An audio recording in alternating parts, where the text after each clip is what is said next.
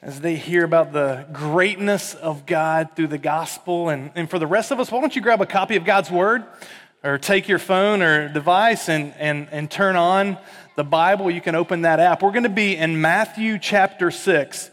Um, and if you've got one of the Bibles that we provide, we will be on page 811. Well, my name is John Chastain. I serve as one of the pastors here at Redemption Hill Church.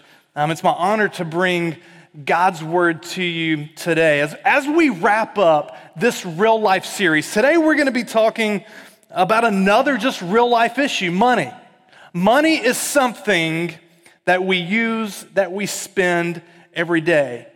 And oftentimes, we don't even think about many of the purchases that we're making in life. But there's nothing more real about life than thinking about money. I mean, just, just go on this trail with me, this journey for a second. Whether it's rent or mortgage or car payment or gas in the car or taxes for the car or tolls or your T pass or just bills the gas bill, the electric bill, the water bill, the cable bill, the internet bill. I mean, we can go on and on and on. I haven't even started just, I mean, to, to, to hit the tip of the iceberg on what we do with money. You got clothes, you got groceries, you got eating out, you got vacations, you got birthday presents, you got Christmas presents, you got insurance, and on and on and on we go. Is anybody's heart starting to to beat a little bit faster? Can anybody just sense the heat rising in their life as I, as I just go down the many things that you have to do with money? Well, you see, money oftentimes causes great fear, worry, and anxiety in our lives that even can, can grow to the point of consuming us and controlling us.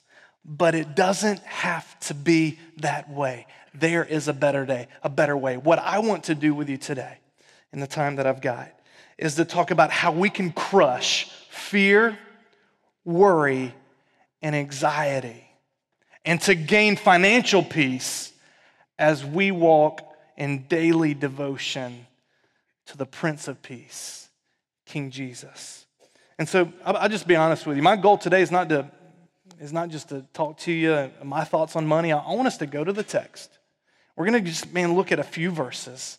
And I just want us to pray collectively, "Hey God, would you open my eyes and teach me what you have to say about money and that he would give us grace to respond in obedience." So let's look at Matthew 6 here. I'm going to start reading in verse 19 the Word of God says this Matthew 6 19. Do not lay up for yourselves treasures on earth where moth and rust destroy and where thieves break in and steal, but lay up for yourselves treasures in heaven where neither moth nor rust destroys and where thieves do not break in and steal. For where your treasure is, there your heart will be also. The eye is the lamp of the body. So if your eye is healthy, your whole body will be full of light. But if your eye is bad, your whole body will be full of darkness. If then the light in you is darkness, how great is that darkness? No one can serve two masters.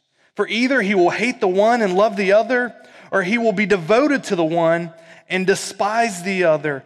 You cannot serve God and money. This passage we just read here is a part of what's known as the Sermon on the Mount. Back, back at the beginning of Matthew chapter 5, Jesus gra- gathers his disciples and he's sitting on the mount and he's teaching them what it looks like to follow him and what life's like in the kingdom of God. And so, what we're going to do, and, and just kind of setting our trajectory, I just want to unpack just the clear teaching of Scripture And then what we're going to do is we're going to take these principles and commands and apply them to the three things we do with money we spend, we save, and we give. And so, the first command that I want us to see, just drawing out from Matthew 19, and, and I really don't have to be creative. This is what Jesus is telling us to do. Command number one is this do not store up earthly treasures. Did you hear that? Jesus isn't sitting down with his disciples offering a few financial suggestions. He is commanding them do not store up treasures on earth. And he gives this reason where moth and rust destroy, and where thieves break in and steal. Look, the, it's not that treasures are bad, it's that they won't last forever. They can either be lost, they can be stolen, or they're eventually to break. And if you need a life lesson on this, just go on a field trip to the local junkyard because that's where all of our toys are going to end up one day. And if you're a parent, it would be great just to take your kids on a field trip and just go walk to the edge and look over and say, all of our, our stuff is one day going to end up here. Do not store up earthly treasures.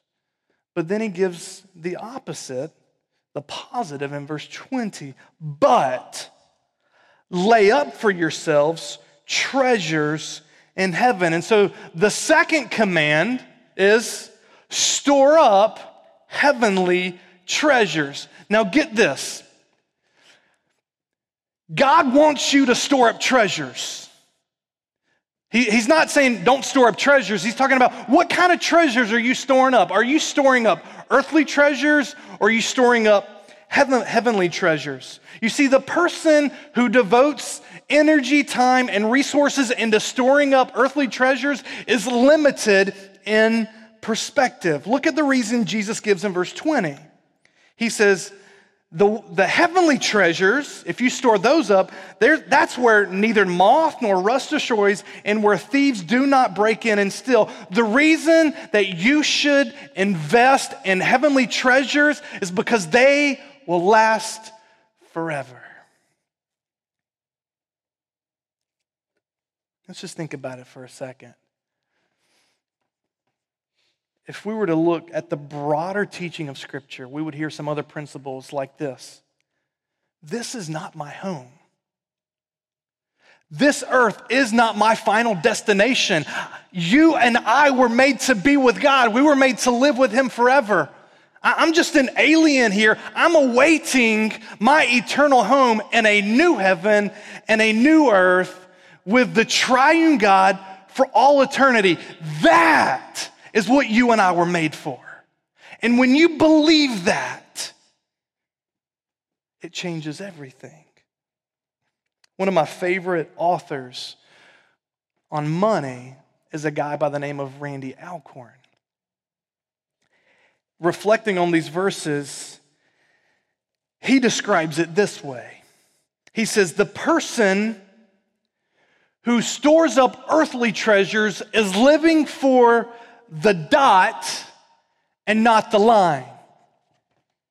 Here's what he means by that I've got a ball of white thread right here. If I were to take this thread and attach it to the rail in the very back and run this thread and stretch a line all the way to right here, that line, let's just say for this illustration, represents eternity. Now, here's what I want you to do, every single one of you, not physically, but I want you to do this. I want you to just think about how much of your life is represented on that line. In light of eternity, it's merely a dot. So, what Randy Alcorn says is the person who, who spends their life storing up earth, earthly treasures is living for the dot and not the line. So, what Jesus is saying is don't live for the dot, live for the line. Don't be limited in your perspective. Look eternally and invest in things that will last forever. Your life is merely a vapor. Don't live for the dot, live for the line. But Jesus continues, verse 21. And he gives an implication drawing from these two commands, and he says this For where your treasure is, there your heart will be also. Don't miss this. When Jesus gets a hold of your heart, he changes everything. He changes the way we talk. He changes the way we parent. He changes the way we use technology. He changes the way we go about decision making. And He changes the way we use money.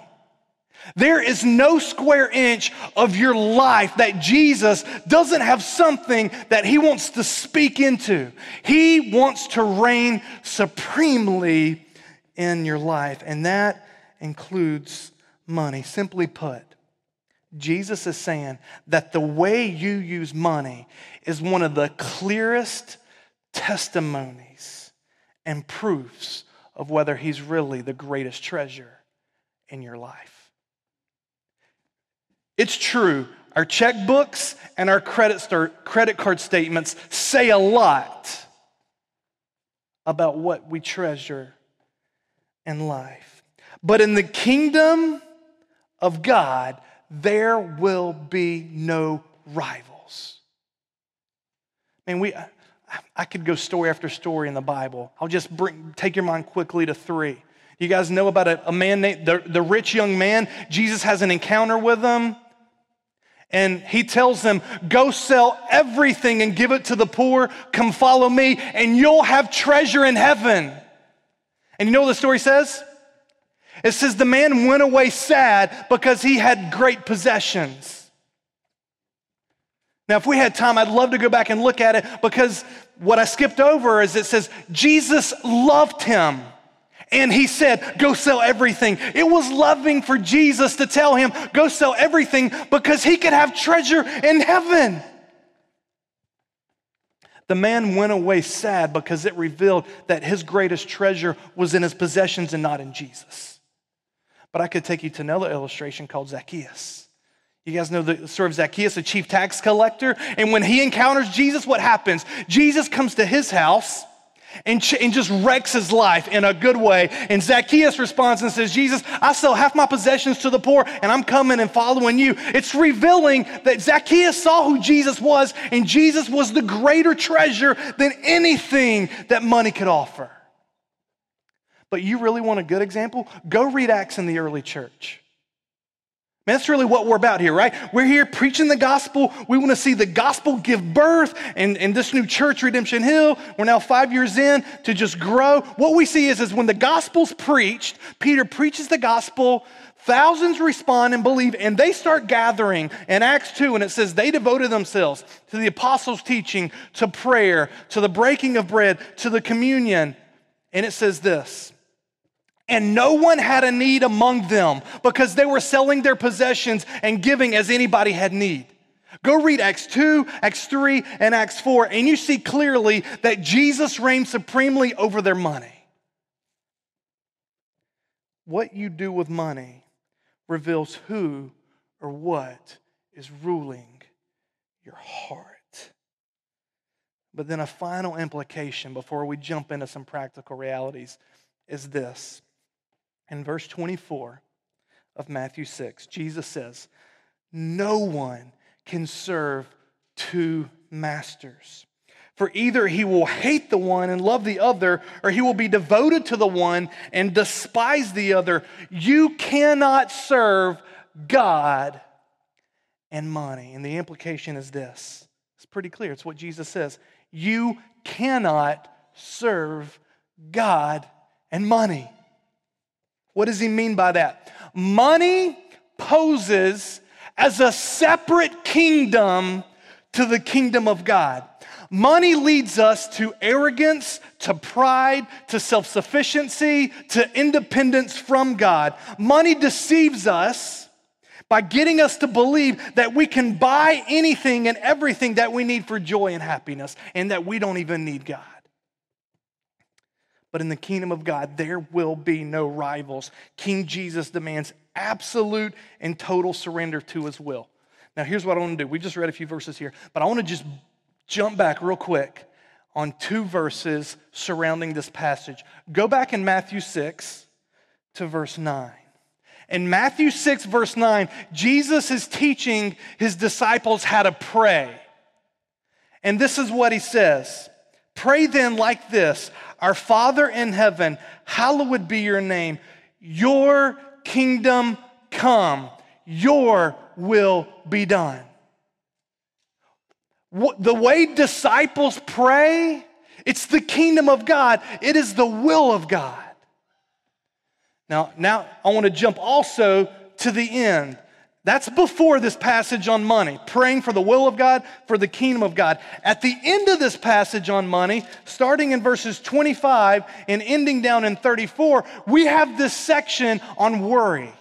I don't think it's any accident where this has been placed in the Sermon on the Mount. Jesus says in verse in chapter 6 verse 25 therefore i tell you do not be anxious. And he continues this whole section about worry. Don't worry. Don't be anxious. Do not fear. And it ends in verse 33 of chapter 6 that says this but seek first the kingdom of god and all these things will be added to you. Now, catch this. The cool part about seeking God's kingdom is that this is the pathway to financial peace. When your life is a daily devotion of your kingdom come, your will be done, I seek first your kingdom. That's the person that has peace. It's the person that's serving money and storing up treasures on earth that's consumed with fear and worry and anxiety. Either that you don't have enough, or if you've got too much, you're worried about somebody who's coming after it, or you got to manage it all. You cannot serve God in money because money poses as a threat to the kingdom of God. And so this leads us to the main point that God wants you to to embrace today. It's really simple, summarizing it by saying this The way you gain financial peace is through devotion to the Prince of Peace, King Jesus. The way you gain financial peace is through devotion to the Prince of Peace, King Jesus. Here's what I want to do in the rest of our time. I don't want you to think that just because I've spent just a few minutes covering these four principles, commands, implications, that they're not important. In reality, what I hope you do is take those and you just go this week and you just pray and wrestle over them. Because if you just get that, it's going to change the way you view money. So, because of my time spent on that, I don't want you, I want you to.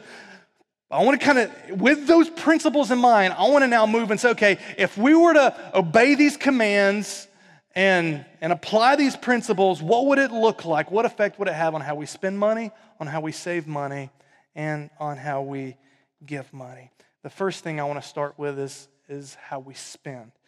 And so the truth is this display devotion in your spending, and it's devotion to King Jesus. Display devotion to King Jesus in your spending. The reason I want to start with spending is because I believe the reason most of us are not able to save or give is because we do not spend very well.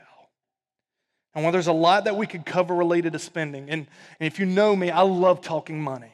And let me just say this I'm honored to share this sermon with you. I realize I'm only 35. I've got limited life experience. And so I'm sharing out of my life experience and what it means to follow Jesus in my word. I, I don't want you guys to think that, man, I'm, I'm, I'm displaying an arrogance or in any way, like, I'm just, man, I just want us to wrestle with the truths of God. So as I love talking about, them, about money, and I can't share everything today. I'd love to just grab a coffee and we can talk about some other things. And there's probably a lot of others that would love to do that as well. But I, what I'm sharing with you today are the things that I believe it's like, man, the most important things that I want you to get as it relates to these three areas. Now, before we jump in to getting into some of the nitty gritty of spending, I've got to give you one other key principle. It's, it flows out of some of the other things that we've just talked about, and it's this God owns everything. I'm just his money manager. If I'm not serving money, but serving God, and I'm praying the kingdom of God and the will of God and seeking his kingdom, well, then he's king and I'm not, and he rules and owns, and I'm just a steward. When you get this, this really helps you just start focusing on what does it look like to spend money. Check this out. Has anybody ever bought or sold a car? Probably none of you familiar with this. What I've got here is a Massachusetts Department of Transportation certificate of title. Maybe this would be helpful to you. Recently, a, my Volvo, man, went downhill. It tanked. And um, I sold it for like pennies, man, because it wasn't worth much. But when I sold it, I pull out this title, which shows that I actually own it. And we turn it over. And on the back, what happens here is it says that I hereby assign, transfer, convey ownership of this vehicle to this person I'm selling it to. And so I sign it and I hand it over, and this is proof that I now no longer own my Volvo whoever I sold it to, you own it. When King Jesus starts ruling in our hearts, when you come to faith in Jesus, maybe for some of you, you just need to take out a sheet of paper and say, you know what? I'm transferring ownership of everything and it's yours. Maybe you just need, that may be your action step to go home this week and just wrestle through that and just everything I have, just make a list and say, all right, Jesus, you now own this. I'm just the steward, I'm the money manager, and what I'm going to do, Jesus, say, Your will be done. How do you want me to use all this stuff that you've given me? As a result, we start praying and asking, Okay, God, this isn't my money, it's your money.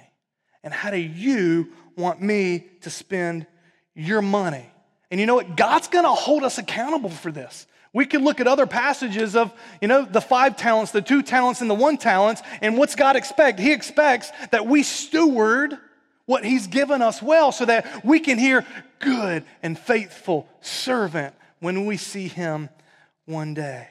And so, if we are going to steward well and we're going to be accountable well, we have to be intentional with how we spend our money.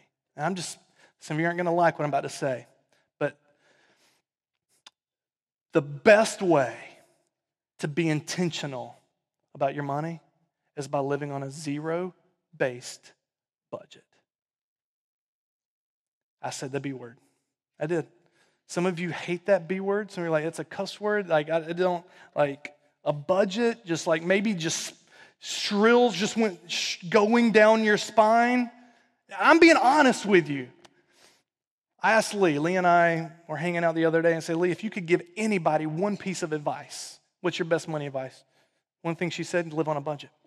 I texted a few people, hey, give me one thing. What would be your best piece of advice? Live on a strategic budget. I don't know of any other way to be a good steward and intentional if you don't live on a budget. And when I say zero based, here's what I mean by that. Zero based means you take everything that you make, and then you, all the expenses you've got, I've got all this, at the very bottom, when you balance it all, you subtract all your expenses, it ought to be at least zero.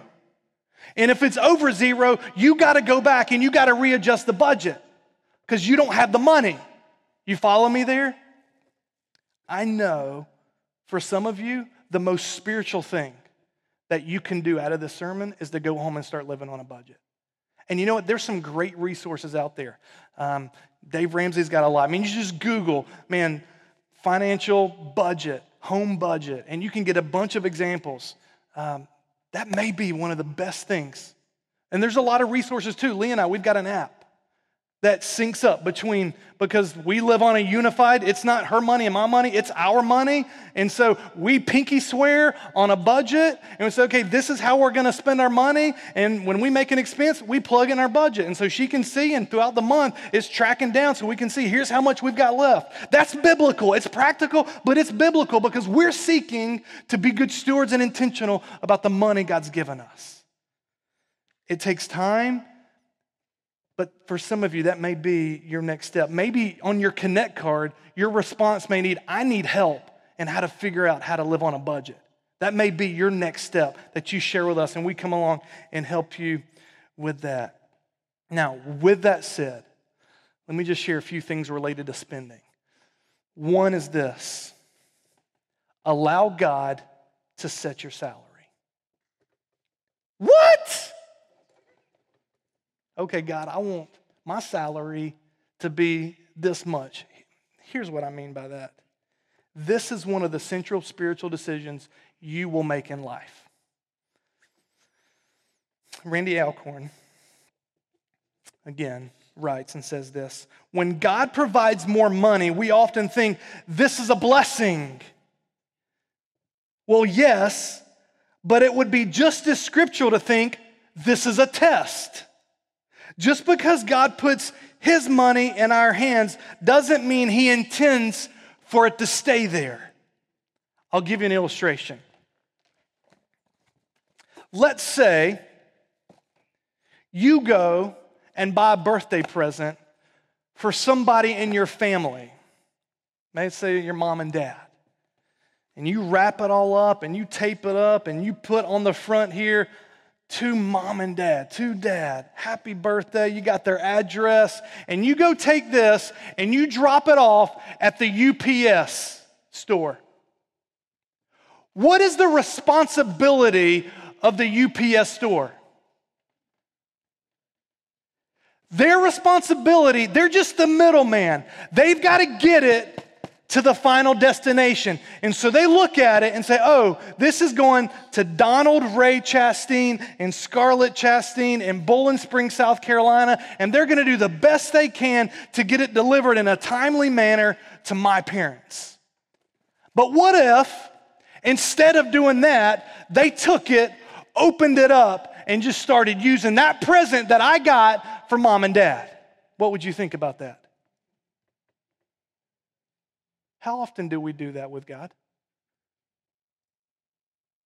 Just because God puts it in your hands doesn't mean that it's supposed to stay there. When we start praying, Your kingdom come, Your will be done, we start looking at our salaries. And for some of us, God may say, You're going to live on 50% of this, and 50% of it's going somewhere else.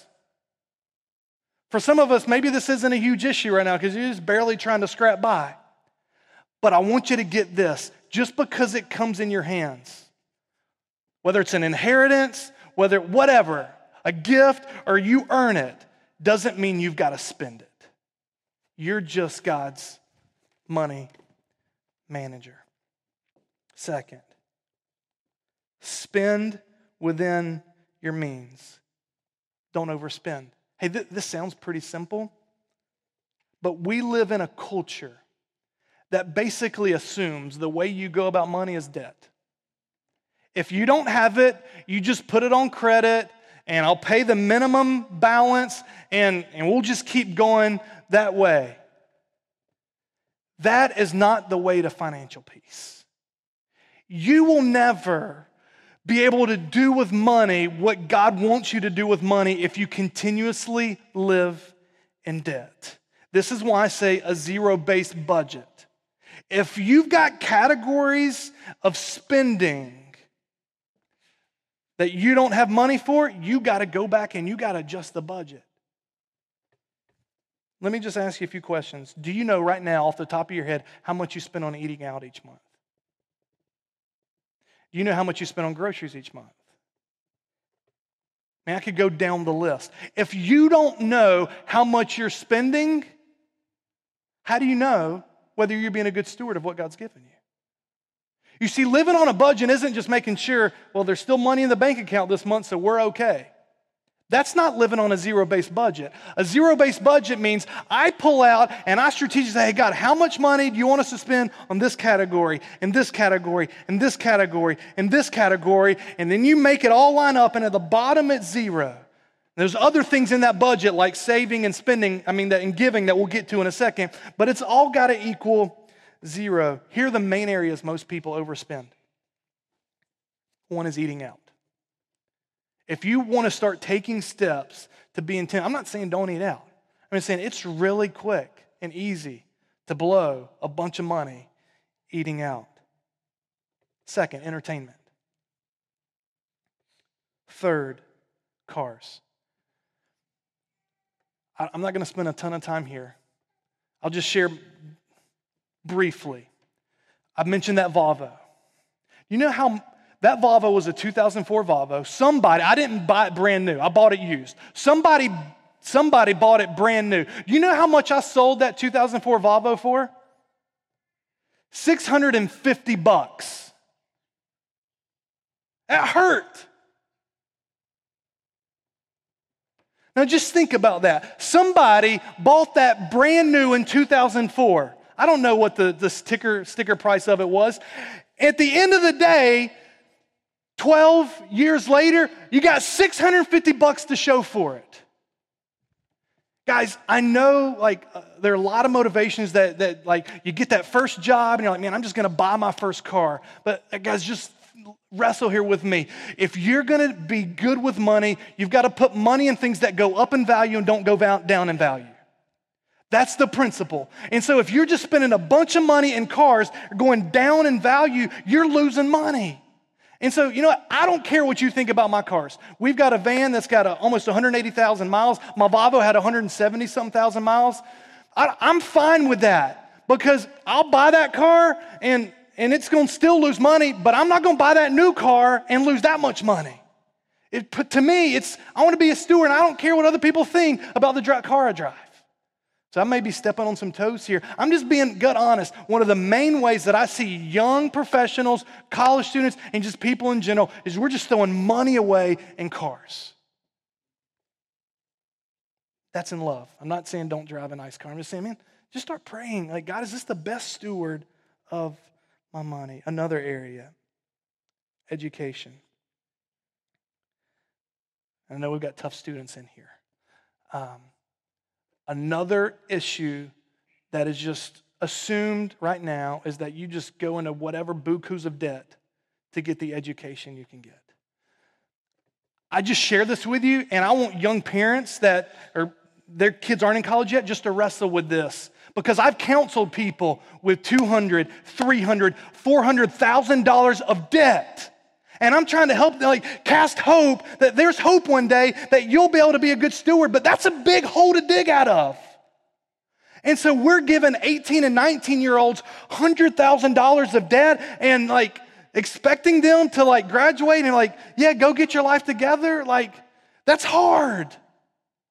So don't buy into it. I know it's just assumed. It's okay. Go get whatever debt you can get to go to college, but I'm not, I'm not convinced that that's the best way. I don't have time right now to put the solution with you, but I'd love to talk more in thinking about how we go about college in a way that spends within our means. Third is this spend wisely according to God's will. I've got to move on, but I'll just give you a few encouragements here. One, don't make rash and quick financial decisions, sleep on it. That's a piece of advice that's, that's been passed down to me. Whenever I'm making a big purchase, I never make it rushed. I'm going to go home and I'm going to sleep on it. Another encouragement if you're making a big purchase and you're married, be unified with your spouse. I always make sure that Lee and I are unified. And if we're not unified, we're not making the purchase. Another encouragement don't make big financial decisions in isolation. I don't get this, but oftentimes I just hear of like huge financial decisions being made. And I'm like, man, if, if you'd have just come and like had a conversation, we I might could have saved you a ton of heartache. There are some very wise people in our church with money. And if you hang around here long enough, you're going to be able to pinpoint who they are. Just watch their They're giving, they're living, they're spending, they're saving habits. You'll be able to see that. Go just sit down with them and say, you know what? You look like you've got it together financially. Man, give me some advice. Man, here's something I'm praying about and thinking about. Give me some wisdom. Like that requires humility. But this is what the church is about. Let's steward well. Well, let me continue on. One of the reasons you need to budget well and spend wisely is because there are two other things God wants you to do with money. The next one is save. Display devotion in your saving. The first reason that we need to display devotion in our saving is so we don't presume upon God. If I had time, I'd take us back to Proverbs 6, where Solomon points to the ant and he says, Learn wisdom from the ant. Here's what the ant does the ant stores up in summer and autumn because the ant knows that winter's gonna come where it's gonna be hard to find food. The point is this it's going to rain, so you need to plan for a rainy day. Look, emergencies come. They do. And, and you think you're, you're like, you're cool emergencies aren't going to come your way. They're going to come. I could start listing out potential emergencies a lost job, a medical emergency, an unexpected pregnancy, major car issues, the death of a loved one. How about this? How about a freezer that you leave on vacation is left open and you come back and all your food that you've just made that big Costco purchase is gone? Yeah, that was us yesterday. Yeah, don't feel sorry for us, you know. Hey, you know what?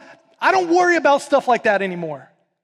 Because when you have an emergency fund, it's for emergencies. Now, I, I would have said, you know what? That's never going to happen to us because we always shut the freezer door.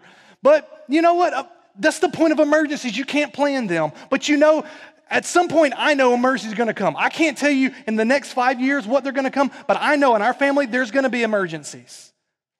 So the, the wisdom of the ant says, save up for those emergencies. If you were to go and sit down in a Dave Ramsey Financial Peace University, and hey, you're going to see a promo video later on the Smart Money Tour. I hope many of you can come. But the first three baby steps would be this baby step number one start a $1,000 emergency fund. That's the very first thing you do after getting on a written budget. Why? Because he doesn't want an emergency to side rail and, and wreck you getting financially healthy. Baby step number two, pay off all the debt. And then baby step number three is get a three to six month emergency, emergency fund. And the point is this if you had to make it three to six months, maybe you lose your job or medical emergency or whatever, that's gonna give you buffer. Hey, men, check this out. This will give you tons of respect with your spouse. Because you know what? A lot of times our spouses, our wives wrestle with just money, provision. And, and, and by storing up an emergency fund of three to six months, I don't have to live life worrying about, man, paycheck to paycheck. What if the car breaks down this month? What if we got to go and make that Costco run because the freezer was left open and everything's ruined? Or whatever. I don't worry about that anymore. It's one of just God's blessings that by, by being wise, that crushes fear and worry. You know what? There's other things to save for also. So you've got you've got emergencies, but you've also got there's things you need to plan for. So, for instance, you know that your car's on its last leg, you probably should plan for that. That's not an emergency. You can have foresight to see that. Maybe I should start saving a little bit for that. Um, my kid's probably going to go to college one day. So, um, you know, baby step five with Dave Ramsey is college funding for the kids. Baby step four with David Ramsey is retirement. Hey, there's probably going to be a one day where I'm physically not going to be able to work and bring an income, and so I should plan for that day. So you're looking ahead. Examples like an adoption. God's burdening your heart to go adopt. I'm, I need to start thinking about, hey, God, how do you want me to use your money? I need to save for things like that. Second, begin saving as early as you can. This one is just really simple. The first time somebody shared with me the power of compound interest, it blew my mind. It's basically this. If we had two guys that we were comparing, and one guy started saving at the age of 19, 2000 a year to age 26, and he didn't save another dime after the age of 26. You got that guy, and then you got another guy who's 27 and he saves 2000 a year from age 27 to 65. Who has the most money at 65? It's this guy. It's the power of compound interest. When this guy turned 27, he had already saved whatever that amount is. I don't know, it's $18,000.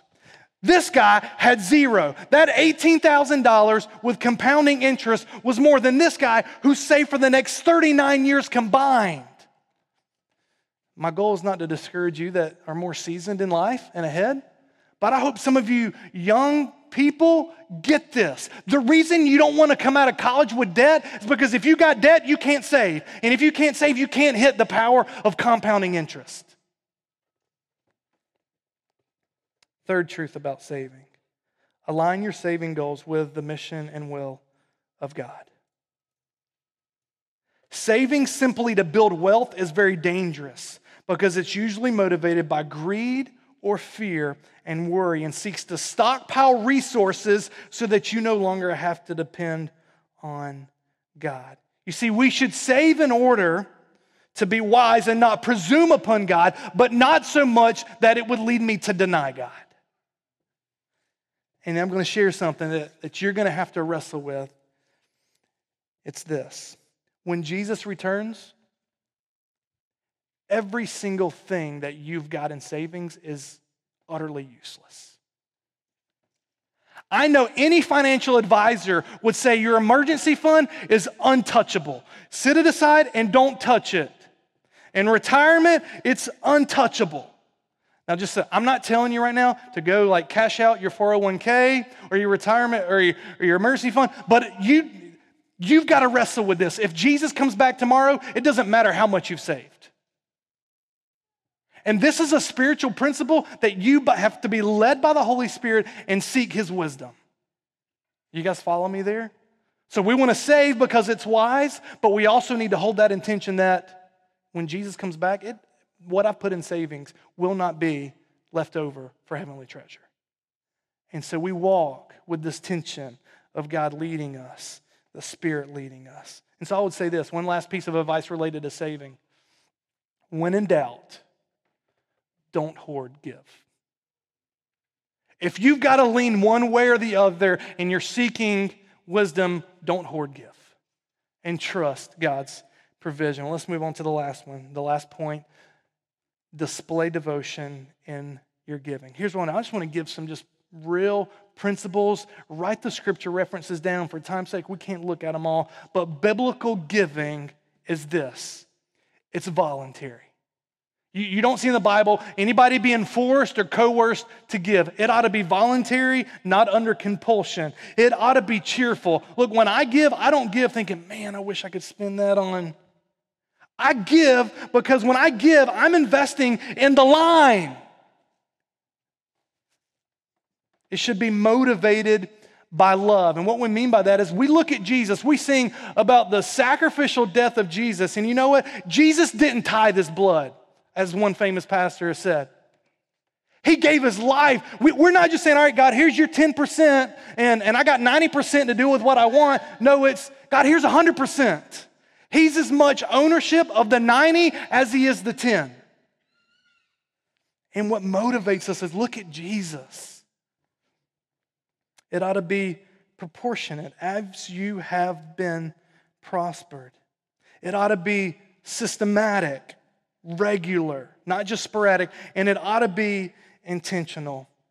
I'm going to share my personal example, not as to say to pat me on the shoulder, just say this is this is what I've been through in life. Lee and I got married two weeks out of college.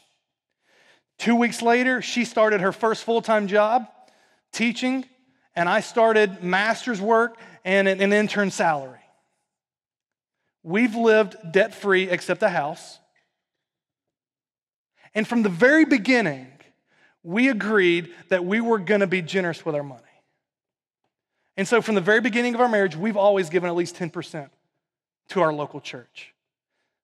And the reason I say our local church is because I believe the primary avenue that God's using to build his kingdom is through the local church. There are a lot of other great things we also give to. We've got friends who serve with Cru and, and other things, but primarily at least 10% to our local church. And I'll just say this if you can't give, if you can't be generous when you don't have much, you won't be generous when you have much. That's what somebody taught me, and that's why we put on that principle. It wasn't like, hey, we'll wait till one day when we've got a lot of money and we'll start being. No, we said from the very beginning of our marriage, we're going to build in us generosity and displaying the generosity of God. And so we've always done that. And it hasn't been easy.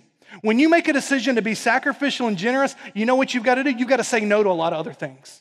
And so, you know, we've said no to other things because our prayer is, Your kingdom come, your will be done. We're going to store up treasures on heaven and not on this earth.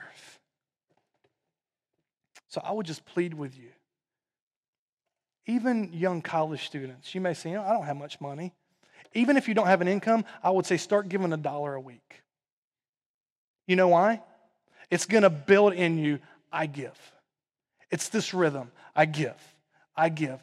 And when you get that first job, you go ahead and in that budget, being intentional, here's what we do in our budget process. We don't do everything and then come back to the giving and say, well, we've got this left over. This is what we can give.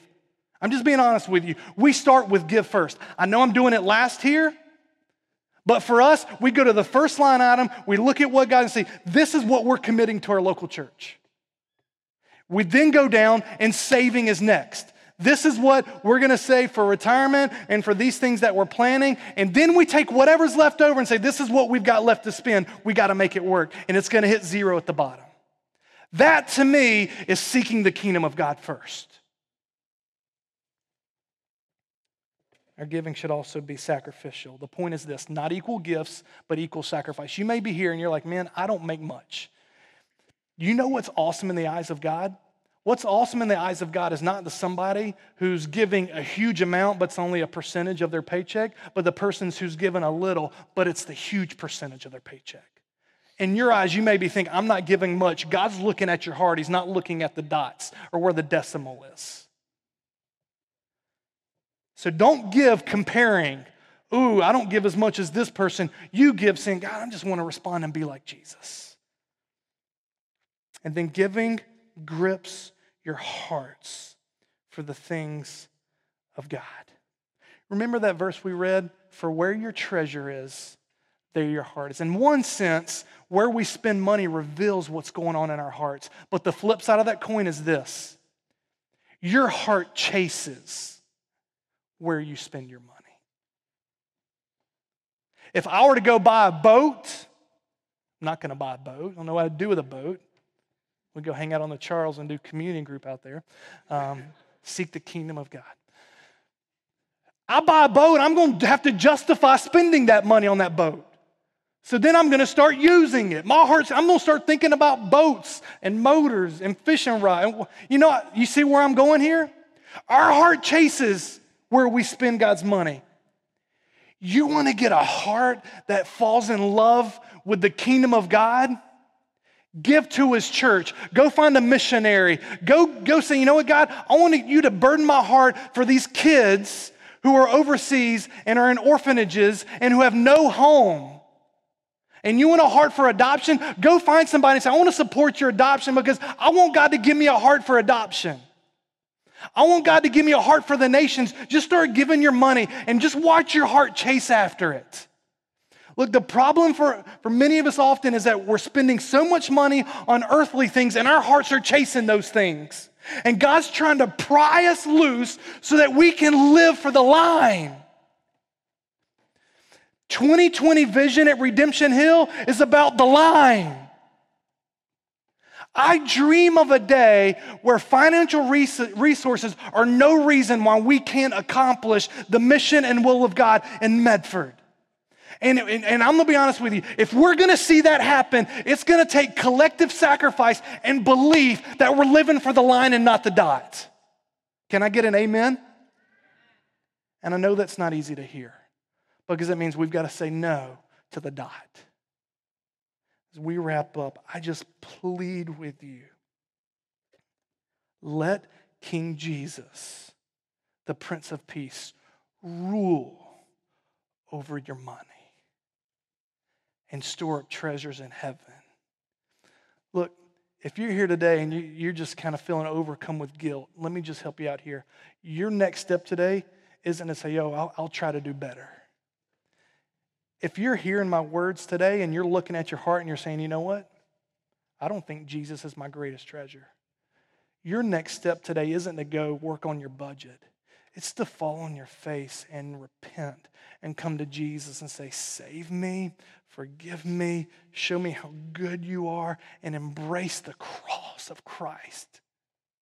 That's your next step. And then get up and say, Jesus, I'm following you. Show me what I need to do this week related to spending, saving, and giving. Make decisions in life not to please others, but at the end of the day to hear, well done, good and faithful servant. Don't live for the dot, live for the line. Let's pray. Father,